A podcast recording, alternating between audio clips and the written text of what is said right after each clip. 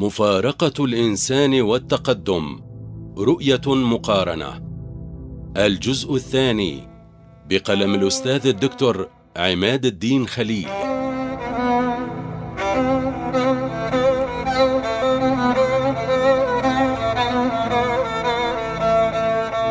تمثل مفارقة الإنسان والتقدم إحدى نقاط الارتكاز في فكر النورسي فهو يرى أن العلم والتقدم والمعطى الحضاري في نهاية الأمر لن يحقق السعادة المرجوة للإنسان ما لم تضبطه وتوجهه القيم والتعاليم المنزلة من السماء حيث يلتقي الوحي والوجود بتناغم وتناسق يمنحان الفعل الحضاري مغزاه الذي يتوافق ووظيفة الإنسان في هذا العالم. باعتباره كائنا مستخلفا سخر له العالم وأريد منه منذ لحظات الخلق الأولى أن يتلقى الكلمات من السماء للتحقق بأمانة الاستخلاف المنضبط في هذا العالم. وإلا جنحت به الجوائح وانحرفت به عن الصراط وساقته صوب الطرق المعوجة والنهايات المسدودة وملأت حياته بالتعاسة والآلام والعذاب. فأزلهما الشيطان عنها فأخرجهما مما كانا فيه وقلنا اهبطوا بعضكم لبعض عدو ولكم في الأرض مستقر ومتاع إلى حين. فتلقى آدم من ربه كلمات فتاب عليه إنه هو التواب الرحيم. قلنا اهبطوا منها جميعا فإما يأتينكم مني هدى فمن تبع هداي فلا خوف عليهم ولا هم يحزنون. والذين كفروا وكذبوا بآياتنا أولئك أصحاب النار هم فيها خالدون.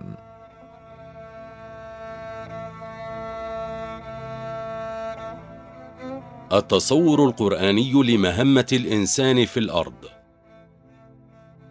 والنورسي في هذا ينطلق من التصور القرآني لمهمة الإنسان في الأرض ولطبيعة وظيفته الحضارية فيها وهو يلتقي بشكل من الأشكال برؤية جيوروجيو حول الإنسان المعذب الذي ساقته الآلية المجردة عن بعدها الإنساني كما دفعته النظم الوضعية الكافرة والقيادات الطاغوتية الضالة إلى التعاسة والضياع.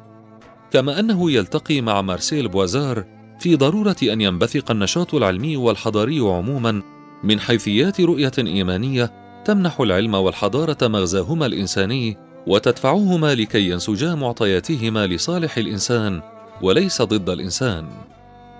والنورسي في عروضه لمفارقة الإنسان والتقدم يقف طويلا عند الثمار المرة التي تمخضت عن مدنية لا تؤمن بالله ولا باليوم الآخر.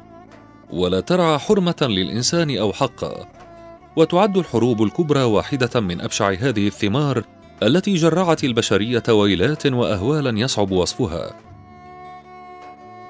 وكان يمكن أن تتجنبها لو قدر لها أن تضبط نشاطها العلمي والحضاري بمعايير الإيمان وأن تلجم إغراء القوة بموازين الحكمة. فلا تنفلت من عقالها وتضرب على غير هدى وأن تجعل الفردية والجماعية أو المواطن والأمة كفتي ميزان فلا تفرط بأحدهما على حساب الآخر. إن القانون الأساسي للسياسه البشرية التي لا تستهدي بهدي الله هو أن يضحى بالأفراد من أجل سلامة الأمة ويفدى بالأشخاص حفاظا على الجماعة ويرخص كل شيء في سبيل حماية الوطن. فجميع الجرائم البشعة التي ارتكبت في البشرية إلى الآن إنما ترتكب بالاستعمال السيء لهذه القاعدة التي ليس لها حد معين ولا ضوابط مخصصة. إن الحربين العالميتين قد نشبتا من سوء استعمال هذا القانون البشري الأساس فأبادت نهائيا ما توصلت إليه البشرية من رقي منذ ألف سنة. كما سمح هذا القانون بأخذ تسعين بريئا بجريرة عشرة من الجنات وأفتى بإبادتهم. كما سمح بتدمير مدينة كاملة لجريمة مجرم واحد لأغراض شخصية مستترة تحت اسم المصلحة العامة. وما يلبث النورسي أن يتقدم بالبديل القرآني الذي يضع الأمور دائما في نصابها الحق. وهكذا وجدت عوضا عن هذا القانون البشري الغادر القانون الأساس للقرآن العظيم وذلك في الآيتين. ولا تكسب كل نفس إلا ما عليها ولا تزر وازرة وزر أخرى. ثم إلى ربكم مرجعكم. فينبئكم بما كنتم فيه تختلفون. من قتل نفسا بغير نفس أو فساد في الأرض فكأنما قتل الناس جميعا. فهاتان الآيتان تؤكدان القاعدة الجليلة الآتية. لا يؤاخذ أحد بجريرة شخص آخر. ثم إن البريء لا يضحى به حتى من أجل جميع الناس دون رضاه. ولكن لو ضحى بنفسه بإرادته وبرضاه فتلك مرتبة الشهادة. هذه القاعدة الجليلة هي التي ترسي العداله الحقة في البشرية ثم يخلص لنا إلى القول فما لم يؤخذ هذا الدستور قانونا أساسا فإن المجتمع البشري سيتردى برجعية وحشية إلى أسفل سافلين مثل الدمار الفظيع الذي ولدته الحربان العالميتان.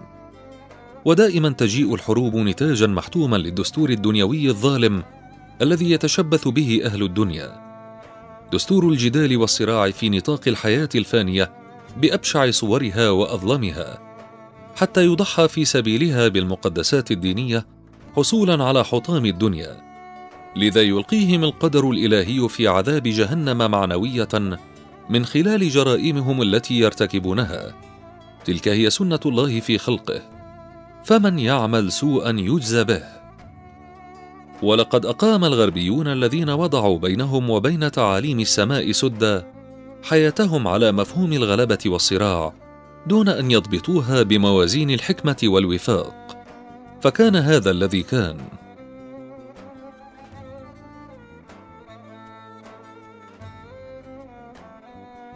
موازين الاستبصار بهدي السماء.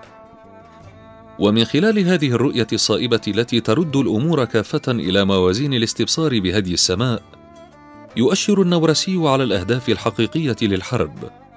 فهذه الحرب المدمرة ليست لأجل إحقاق الحق وإرساء الحقيقة ولا لأجل إعلاء الدين وإقرار العدالة بل تستند إلى العناد والعصبية القومية والمصلحة النوعية وإشباع أنانية النفس فترتكب مظالم شنيعة ومآسي أليمة. لم يرى مثيلها في العالم ويضرب على ذلك مثلا إفناء الأبرياء من أطفال وعوائل وشيوخ ومرضى بالقنابل المدمرة بحجة وجود جندي أو اثنين من جنود الأعداء فيما بينهم.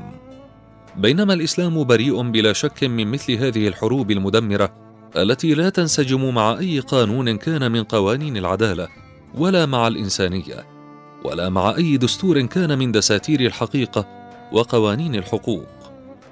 ويرى النورسي وهو محق في ذلك أن أحوال العالم الحاضرة في جوانبها السياسية والاجتماعية وفي حروبها بالأخص إنما هي تجل من تجليات غضب الله النازل عقابا لضلالة المدنية الحاضرة وسفاهتها التي مكنت في القلوب الرغبات الفاسدة المضرة بدلا من الحقائق الإيمانية الرفيعة النافعة.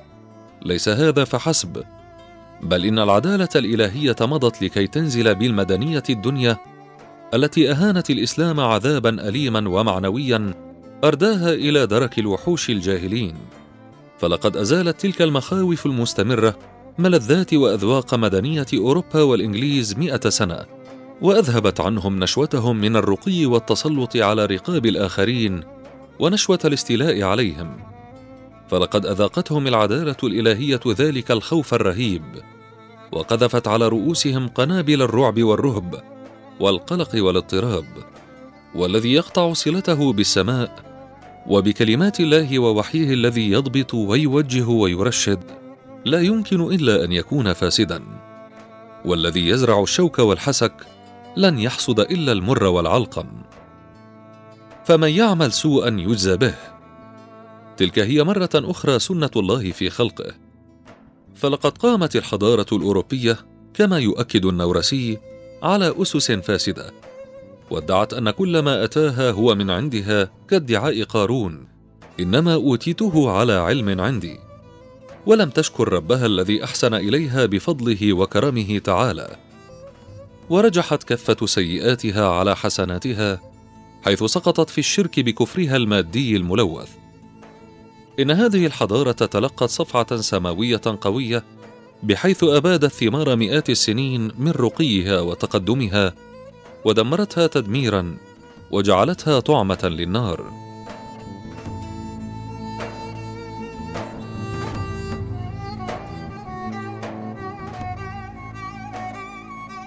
ومع أهوال الحروب وخسائرها وويلاتها سيل متدفق من التعاسات والعذاب في حضارة لا تعرف سوى اثنتين اللذة والمنفعة. وليس ثمة وراءهما أيما ضابط ديني أو اخلاقي على الإطلاق. إن الشباب يذهب حتما فإن كان قد انقضى في سبيل الملذات ونشوة الطيش والغرور فسيورث آلاف البلايا والآلام والمصائب الموجعة سواء في الدنيا أو في الآخرة. وإن كنتم ترومون أن تفهموا بأن أمثال هؤلاء الشباب ستؤول حالهم في غالب الأمر إلى المستشفيات بسبب تصرفاتهم الطائشة وإسرافهم وتعرضهم لأمراض نفسية أو إلى السجون وأماكن الإهانة والتحقير بسبب نزواتهم وغرورهم أو إلى الملاهي والخمارات بسبب ضيق صدورهم بالآلام والاضطرابات المعنوية والنفسية التي تنتابهم. إن شئتم أن تتيقنوا من هذه النتائج فاسألوا المستشفيات والسجون والمقابر فستسمعون بلا شك من لسان حال المستشفيات الأنات والآهات والحسرات المنبعثة من أمراض نجمت من نزوات الشباب وإسرافهم في أمرهم. وستسمعون أيضا من السجون صيحات الأسى وأصوات الندم وزفرات الحسرات. يطلقها اولئك الشبان الأشقياء الذين انساقوا وراء طيشهم وغرورهم. فتلقوا صفعه التأديب لخروجهم على الأوامر الشرعية. وفي ضوء المبدأ القرآني واتقوا فتنة لا تصيبن الذين ظلموا منكم خاصة. يمكن أن ندرك ما يذهب إليه النورسي من أن كل إنسان في الوقت الحاضر على الكرة الأرضية قاطبة يتلقى نصيبه من المصائب الجارية إما قلبا أو روحا أو عقلا أو بدنا. ويعاني من العذاب والرهق ما يعاني. ولا سيما أهل الضلالة والغافلون عن الرحمة الإلهية الشاملة والحكمة الكاملة. فمن حيث إنسانيتهم وعلاقتهم بالبشرية يتعذبون بالآلام الرهيبة المفجعة التي تعانيها البشرية في الوقت الحاضر فضلا عن آلامهم في أنفسهم. نعم إن هذا العصر قد جعل حتى المسلمين يستحبون الحياة الدنيا ويرجحونها على الآخرة على علم منهم ورغبة فيهم كما تشير إليه الآية الكريمة يستحبون الحياة الدنيا على الآخرة. وراحت تقاليد العصر وقيمه المادية المنبتة عن أسباب السماء تثقل كاهل الإنسان بمتطلبات الحياة وتضيق عليه مواردها وتحول حاجاته غير الضرورية إلى ضرورية بقوة التقليد وسلطته القاهرة. حتى أصبحت الحياة والمعاش هي الغاية القصوى والمقصد الأعظم للإنسان الذي أقام بنزواته هذه سدا دون الحياة الدينية والأبدية. أو في الأقل جعلها امرا ثانويا. لذا جوزي على خطئه هذا بلطمة قوية شديدة حولت دنياه جحيما لا يطاق. نعم إن هذا العصر الذي رفعت منه البركة من جراء الإسراف المتزايد وعدم مراعاة الاقتصاد ومن عدم القناعة مع الحرص الشديد فضلا عن تزايد الفقر والحاجة والفاقة وهموم العيش مما سبب جروحا بليغة في تطلع الإنسان للعيش وفي نزوعه لحفظ الحياة علاوة على تشعب متطلبات الحياة المرهقة. زد على ذلك استمرار أهل الضلالة بتوجيه كل الأنظار إلى الحياة. كل ذلك عمق تلك الجروح حتى دفع الإنسان إلى تفضيل أدنى حاجة من حاجات الحياة على مسألة إيمانية عظيمة.